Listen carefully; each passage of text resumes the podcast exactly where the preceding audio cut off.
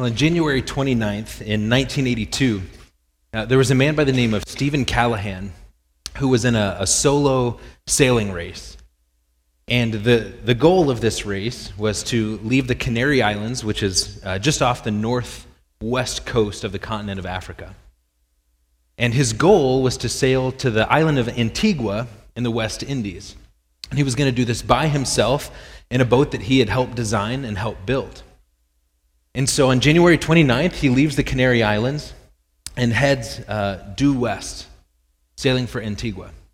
The first few days of sailing, he said, were beautiful. The water was great. The wind was at his back. He was, he was making great time. And then all of a sudden, a few days in, the weather shifted, and he found himself battling a series of, of rather violent storms that were just buffeting uh, his vessel. And finally, several nights into this journey, his ship struck something. And whatever he hit, he later said he thought it was perhaps a collision with a whale. He said whatever he hit hit hard enough that it breached the hull of his vessel, and his boat began to fill with ocean water. And so he had a plan in place. He inflated a, a six person life raft that he had aboard the vessel, and he, he jumped on board that, but he stayed with his boat and tried to salvage what he could off of the vessel. Eventually, uh, his sailboat sank, and he was left alone to float in a six person life raft. And now, where once he could direct the course of his vessel in the direction he wanted to go, now he was left to simply drift. And Steven Callahan drifted uh, into the north equatorial current, and, which began to take him uh, west. But now he couldn't, in any meaningful way, direct the course of his vessel. He simply had to go wherever the current carried him. He floated in the life raft for 76 days. I mean, this is a long time to weather the elements and, and the seawater, and was finally rescued uh, not on the island of Antigua, but off the island of Guadeloupe, 100 miles south and east of his intended destination. So, because he was at the mercy of the currents, he found himself not at his destination, but in a place he never set out to go, because his only option was to go wherever the current carried him, because he was simply adrift in the wide ocean. So, this morning, I, I want to talk about this idea of drift, because I think Steve Callahan's story uh, illustrates a couple really powerful things. That number one, if, if we let ourselves simply drift, we get caught up in whatever the currents are around us. I think as believers, our temptation is to get caught up in the currents of culture and let culture just carry us somewhere. And this is what I would call spiritual drifting. When we drift spiritually, and I'm going to define that as a lack of intentional investment in our relationship with God that results in a life off course. Spiritual drift is a lack of intentional connection or investment in our relationship with God that results in a life off course. Spiritual drift is this place in our lives where we, we stop being intentional about being spiritually healthy and we just sort of get complacent and lackadaisical and we let whatever the currents taking place in our lives around us just carry us forward. The problem is, is that when you just follow the current, it never leads to your intended destination. And so I think for some of us, as we've spiritually drifted, we get caught up in the, the, the, current of culture and we let it carry us to a place, and it results in a life that's off course from what God would have for us as His people. So this morning, I want to look at a series of questions. We've talked about what is spiritual drift. I want to talk a little bit about how spiritual drift happens, how do we recognize it, and then what steps can we take to get back to a place of spiritual health.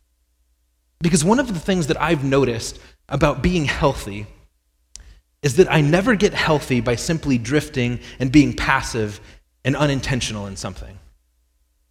If, if I want to be physically healthy, I can't just sit on my couch every day and eat ice cream and watch other people play sports on TV and hope that I'm going to be physically healthy. I wish it worked that way, but it doesn't. If I want to be physically healthy, I have to actively engage and intentionally invest in being physically healthy. The same is true of relational health. I cannot uh, get married to my wife and then say, Great, we're married. Uh, I'm just going to sit passively by. I don't, I don't think we need to, to talk. We can maybe schedule a meeting every now and then. Th- that doesn't work. I can't just drift in my marriage and expect my wife to still even like me. Right? Anything that's going to be healthy, whether it's physical, whether it's relational, has to be intentionally invested in. The same thing is true of our spiritual health. We can't just let ourselves drift spiritually and lacking unintentional and unintentionality. Is that a word? Unintentionality? uh, and expect to be spiritually healthy. But I think for many of us, the temptation is to let ourselves drift spiritually. And, and I think the way spiritual drift happens is it's kind of deceiving. I think spiritual drift is about a series of incremental compromises that we make over the course of time that lead to a place of spiritual complacency. For some of us, maybe there's a traumatic thing that causes someone to lose their faith, but I think frequently what happens, for those of us who've been in the church and maybe you've been in church for a while, is we sort of get comfortable and we start to make these, these small compromises at first. I'm really tired. I think I'm just, I'm going to hit snooze, uh, sleep through the time I would normally do my devotions. Not a big deal. And that stretches into a couple days, which stretches into weeks. Or, or maybe during the summer, we say, you know what, I'm going to I'm going to skip a Sunday or two, or three or four. And we start to make these incremental compromises, and we find ourselves over the course of time lacking intentionality in our spiritual growth and development. So I think the sneaky thing about spiritual drift is it's small, incremental changes often, the compromises that we make that lead to a place of spiritual complacency. So, what are some things that contribute to spiritual drift? I'm going to throw these up real quick and hit them. We'll talk about them more through the course of the, the message. Things that contribute to spiritual drift. I think things like distractions contribute to spiritual drift. And, and what I mean by that is, I think in the United States of America, we experience a standard of living that, compared to a lot of other places, is, is opulent.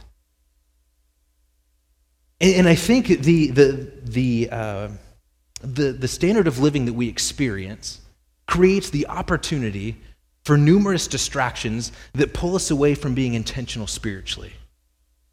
I mean, I think just about the, the things like technology. I, I love technology. I, I, love having a smartphone, but there's times and places too when things like social media and a smartphone and uh, relentless access to the internet and hours of TV and we can watch whatever we want. Those are good things. They're not inherently evil, but those can become distractions that pull us away from being intentionally invested spiritually. And, and, I know what it's like to come home after a long day, put the kids down, and they finally get to bed about 8 or 8.30, and I'm exhausted. All I want to do is sit on the couch and watch three hours of TV. But there's nothing about that that's intentional and leads to any sort of, health, relationally, spiritually, physically. So I think sometimes we just simply let ourselves get caught up in good things that become distractions from our spiritual growth. I think sometimes we, we just get complacent. We get comfortable we sort of we say oh you know i've been in the church a while i kind of know stuff and we just stop pushing ourselves to learn and to grow and to encounter afresh the presence of god. I think sometimes we let ourselves get self-reliant. I think we often get self-reliant in the places when life is good things are going well there's no sort of bumps we feel like we, we've kind of got it together and we say you know what?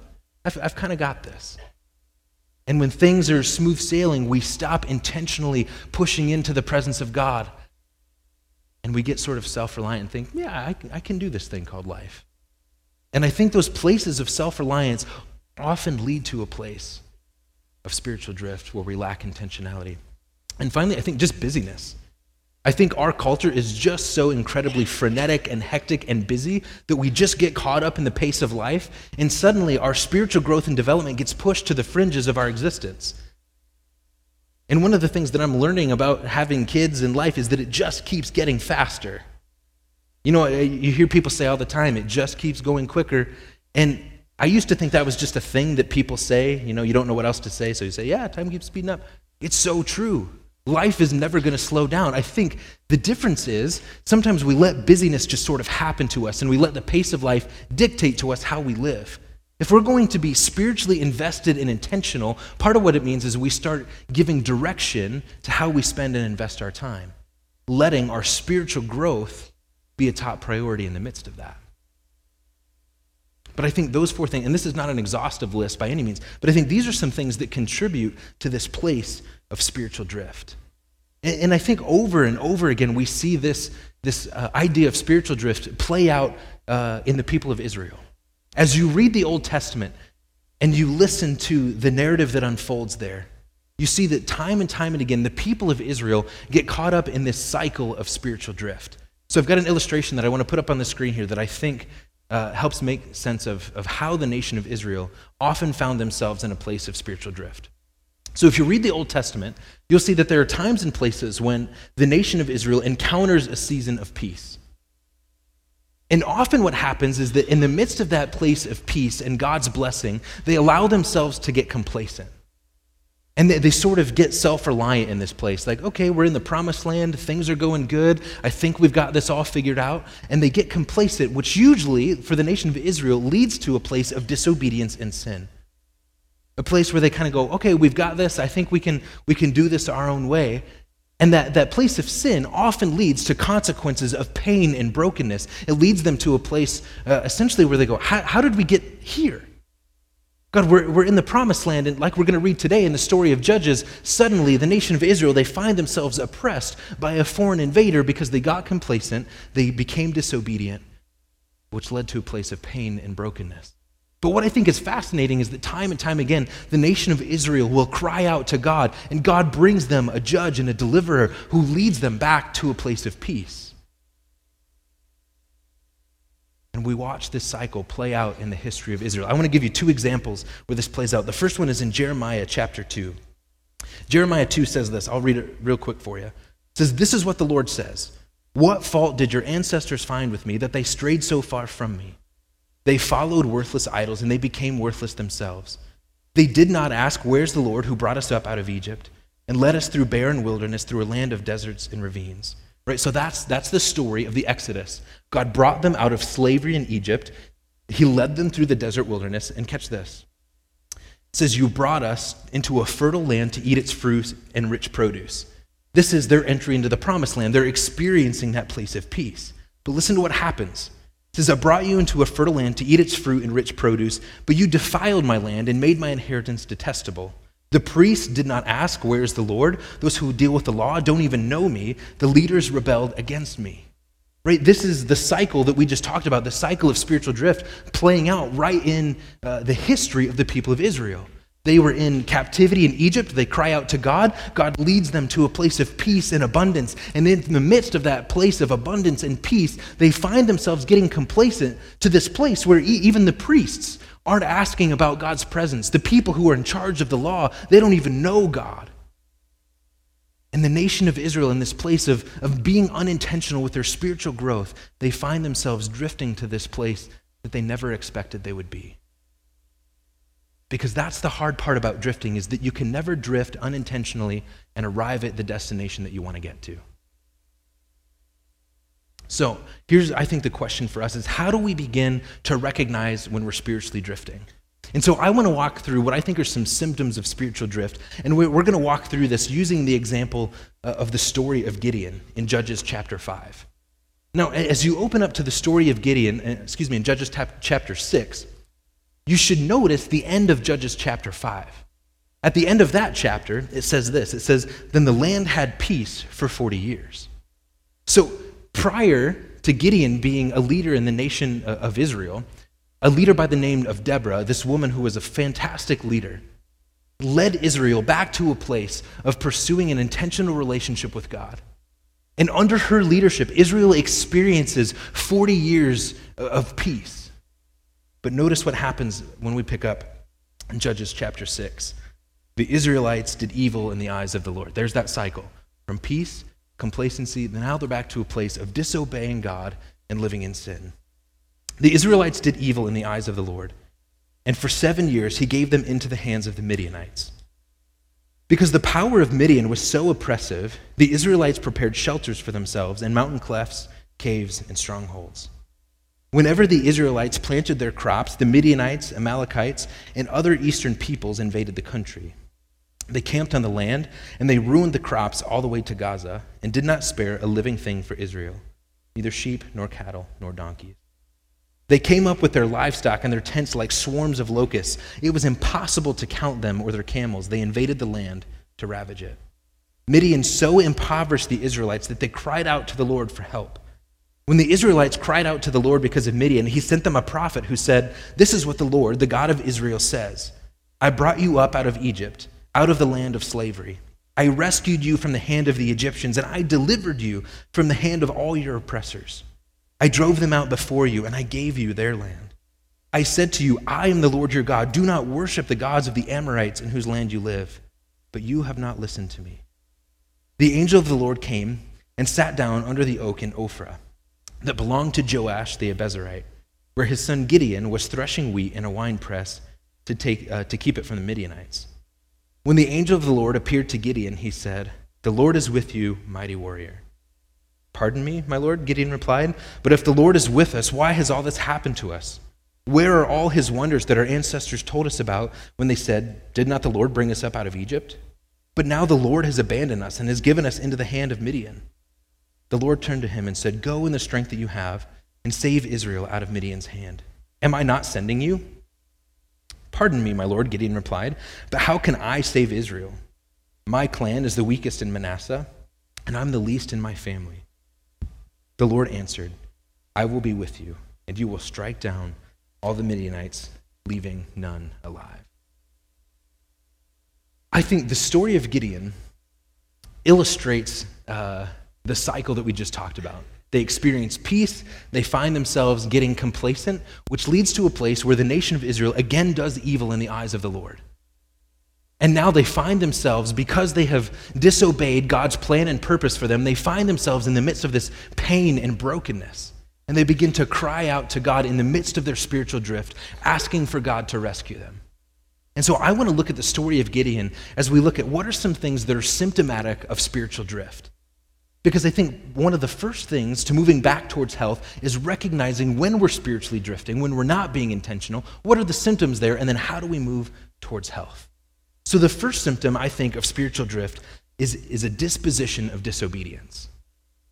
A disposition of disobedience. So, here's how it played out for Gideon. Notice verse 10. There, God says, I am the Lord your God, and I told you, do not worship the gods of the Amorites in whose land you live. Look at this last sentence. But you have not listened to me. So God spoke clearly to the people of Israel, and He said, Listen, I'm going to lead you into Canaan. I'm going to give you the promised land. But as you take it, be very careful to live as I have called you to live. God gave the nation of Israel His word about how to live and function in a way that is good and right and in line with God, God's character. Just like we have the Word of God for us that describes how to live as the people of God. The only problem is that the nation of Israel decided we're not going to listen to the voice of God, we're going to do things in our own way. And I think part of what happens here is this disposition of disobedience. As it develops, it leads to a, sort of a place of apathy about the things of God. They don't really care about the voice and the presence of God. They're not even being intentional to seek after Him. In fact, as you keep reading, we find out that they have built altars and shrines to all these other false gods. Now, I think sometimes a disposition of disobedience maybe looks less extreme for us. Sometimes it looks like God is calling us or convicting us about something or to take action in something, and we kind of go, well, God, but that's, that's not convenient. And we sort of brush aside God's calling and conviction, and we decide we're not going to step in obediently into what God is calling us to. I think uh, the second symptom of spiritual drift is an attitude of distrust towards God. Notice what happens in verses 12 and 13. The angel of the Lord appears to Gideon, and he says, The Lord is with you, mighty warrior. I, I think Gideon's response is kind of funny. He goes, uh, Pardon me, my Lord? This is, a sense, uh, Gideon is saying, uh, Excuse me? I imagine Gideon looking behind him going, You said mighty warrior, but I'm, oh, you're talking to me. I mean, this is kind of the sense that you get in the text that the, the angel of the Lord says, Mighty warrior, God is with you. And Gideon goes, Excuse me, excuse me. Um, first of all, I'm not a mighty warrior. Second of all, he says, I don't know if you've looked around us, uh, but I don't think God is present with us. And listen to what Gideon says in verse 13. He says, uh, if the Lord is with us, why has Midian, why has all this happened to us? Where are the wonders of God that our ancestors spoke about? Didn't God bring us up out of Egypt? But now he's abandoned us. And so there's this growing disposition of distrust that Gideon doesn't think that God is present and he doesn't think that God will, in fact, move. And I think what happens is when this disposition or this attitude of distrust grows, it leads to a place of despair. That we think that place of pain and brokenness that we find ourselves in, we think is hopeless and that God can't move in the midst of our circumstances. And I think as we drift spiritually and as we find ourselves in this place of this hopeless attitude, we kind of give up on faith. Well, God can't move. God won't move. I think the third symptom is, is we forget our past. And, and I think you see this all throughout this story here. That when the people cry out, one of the things that God reminds them of is in verse 8, the prophet says, I, I, uh, This is what the Lord, the God of Israel, says I rescued you from the hand of the Egyptians, I delivered you from the hand of your oppressors. And when the prophet comes to the nation of Israel, he begins reminding them of their history. And the beautiful thing, when we are mindful of how God has worked in our lives in the past, when we remember his provision, what it does is it gives perspective to the present and it gives a hope for the future. This is why when you read the Old Testament, there's so much in the Old Testament about remembering your past and remembering God's past provision in your life. Remember when God has shown himself faithful. Uh, two more, real quick. Wrong worship and priorities. The nation of, nation of Israel has abandoned serving God and they've built altars to these false gods. Now, I, I doubt any of us have a literal altar to a false god in our house. But I think there are times and places when we let other things creep in that we give more time and energy and attention to, that we give more uh, affirmation and praise and adoration to. Sometimes we put so much stock in, in uh, material success, in getting the right job and the right promotion at work, that we sort of start to worship our vocation in a way that can be unhealthy.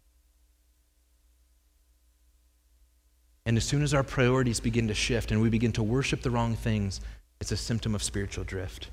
And finally, a life and a heart that, uh, or a life that does not reflect the heart of God. I think for me, a big indication of spiritual drift is if the fruit of the Spirit, love, joy, peace, patience, kindness, goodness, faithfulness, gentleness, and self control, if that fruit is not seen in our lives, if our life doesn't reflect the love, the grace, and the forgiveness of Jesus Christ, something is fundamentally broken. If I find myself responding harshly to people and not with the love and the grace of Jesus Christ, something is fundamentally off. Because over and over again throughout the Old Testament, the idea of salvation is not just that we're freed from our sins, but it's that we actually reflect the image and the character of who God is. Like where Paul says, we are being renewed in knowledge in the image of our Creator. We should reflect the heart and the character of God. And, and I think one of the hard things about spiritual drift, so if we were to summarize this, is that it often looks like a life that's driven by fear as we distrust God, as we begin to think God can't come through in our circumstances, this leads us to a place, I think, of being driven by fear. And we see this in the nation of Israel. In verse 2, it tells us that the Israelites are hiding in shelters and caves and strongholds. In fear, they're hiding away, afraid of the hand of Midian. This is not how God called the people of Israel to live. He wanted them to live prosperously and abundantly in, in the promised land. His vision for them is not that they're hiding away in caves, afraid that Midian will come and overtake them. So here's the question for us is how do we begin to move towards spiritual health? I, I think there's a few ways that we see in the story and the example of, of Gideon and the nation of Israel that we begin to move towards spiritual health. I think the first one is repentance. In verse 6, notice that it says this. It says, Midian so impoverished the Israelites that they cried out to the Lord for help. Now, the nation of Israel has been pursuing and worshiping all of these other false gods. In a sense, they've been placing their, their sense of, of, of well being in the ability of these false gods to provide for them. But as they've trusted these false gods, they've found that Midian actually conquered them and is impoverishing them. And so when it says that they cried out to God, this is a major turning point in the text. The nation of Israel is now turning, reorienting their lives back towards God, and they cry out to Him, inviting God's presence. The idea of repentance, the Hebrew word is teshuva, and it literally means to turn or to return. It's not just being sorry for what we've done, it's reorienting our life in a new direction, pursuing God intentionally. And I think with this, several things flow out of this. Uh, the second one is that they renew their worship of God. They're intentional to come back to a place of, of, of bowing before God, of worshiping Him. And part of worship in ancient Israel was remembering their past when God had shown himself faithful and provided for them. The other thing that they do is they begin to remove ungodly influences. If you were to continue reading in chapter 6, you would find that in verse 26 and 27, God says this He says, Tear down your father's altar to Baal and cut down the Asherah pole beside it, then build a proper kind of altar to the Lord. And Gideon follows through and does that. And so, as we repent, as we renew our, our worship of God, there are ungodly influences that we have to be intentional to remove from our lives. So, what are those things, those ungodly influences in your life that are causing you to drift spiritually? Maybe it's an unhealthy relationship. Maybe it's an addiction. I, I, don't know. What is that thing in your life that God is calling you and convicting you, saying, this thing has got to be removed? I think the next symptom is, or the next uh, move towards spiritual health is to receive God's grace and empowering. To cry out to God like the Israelites did. And notice what happens in, in verse 14 that when God goes to Gideon and says, I want you to go, I'm sending you, save, save Israel, Gideon says, I, I can't do this. He says, My clan is the weakest and I'm the least in my family. But notice what God says in verse 16. He says, I will be with you. He's not calling Gideon to go and to do this thing by himself. God is saying, Gideon, I'm going to empower you to do the things that I've called you to do. So as you reorient your life back to God, as you cry out to Him, we receive God's grace and empowering in and through the Holy Spirit to live the life that He's called us to live. Finally, uh, remember your past. Stop and take time to celebrate the provision of God in your life in times past. And finally, respond with diligent obedience. As God calls you, as God convicts you, as God invites you to step into a spiritual journey that's intentional, respond with diligent obedience. And, and here's why I think this matters. I think we have to ask this question why is all this important? I think one of the, the biggest lies that we have believed and that culture likes to perpetuate is that our faith is something that's only personal and individual. You know, sometimes we hear people on TV as they're asked about their faith, they say, well, you know, that, that's a really personal matter. And I think what happens is we think I can drift spiritually. I don't have to be intentional in my spiritual development, and it only affects myself. I don't think that's true of all at all. I think when we drift spiritually, it has a dramatic impact on the lives and the people around us. It has a dramatic impact on the sphere of influence that God has entrusted you to steward. And so I think this matters because God wants to use us to make a spiritual impact on the lives of people around us. What I think is so fascinating is that God uses someone like Gideon, who's a normal person. Gideon says, I'm from the, the weakest clan, and, and I'm the weakest in my family. Gideon is an ordinary person, but God says, Gideon, I want to use you, an ordinary man, to break the cycle of spiritual complacency in the nation of Israel as a whole. And listen, I think God wants to use you and I, normal, everyday people, to break the cycle of spiritual complacency in our families and in our workplaces and in our communities. Because I think holistically we've grown fairly complacent as a, as a, as a culture about our spiritual direction. And I, I, think it begins to, to change and to be shifted as normal people like you and I engage intentionally in our spiritual growth, opening up our lives to the empowering of God's Spirit. That God will use people like us to break the cycle of spiritual complacency in the spheres of influence that God has asked you to steward. Um, on the, the second page of your note guide, I know it's kind of an intimidating note guide, right? The double, double pager. Some of you are probably nervous that it was going to be a 55 minute message. There's still time, so we still got 55 minutes or 30, 25 minutes to go. I'm just kidding. It's not going to be 55 minutes. You can breathe a sigh of relief. But when you look at that, on, on the inside page of that, there's a list of about 12 things that I call indicators of spiritual health. And this is not an exhaustive list of everything that spiritual health looks like, but I think it's a beginning. And at the end of this service, I, I want us to think about a couple key things. I want you to ask this hard question How is it with my soul? How is my spiritual well being? Do I find myself excited about encountering the living God? Do I find myself uh, overjoyed at the thought of being gathered in worship? Do I find myself being filled spiritually? Or are you in a place where spiritually you would say, you know, I'm, I'm kind of drifting. I'm kind of going wherever the current takes me. I haven't been intentional to invest in my spiritual development. How is it with your soul? The second question I want you to ask is uh, Will you be a cycle breaker? Will you be someone who says, God, I don't want to just drift through this? God, I want to intentionally invest my life in you. I want to renew my worship of you. I want to cry out to you. I want to be someone who begins to break the cycle of spiritual complacency in my family, among my friends, in my place of work. And I think as you, as you look at those indicators of spiritual health, I think when we live spiritually healthy, if I would summarize what that looks like, I think it's a life driven by faith. It trusts that even in the midst of crazy circumstances, even when we've drifted and grown complacent, that we can have faith that if we cry out to God, He will meet us there. So, how is it with your soul this morning? How are you doing spiritually?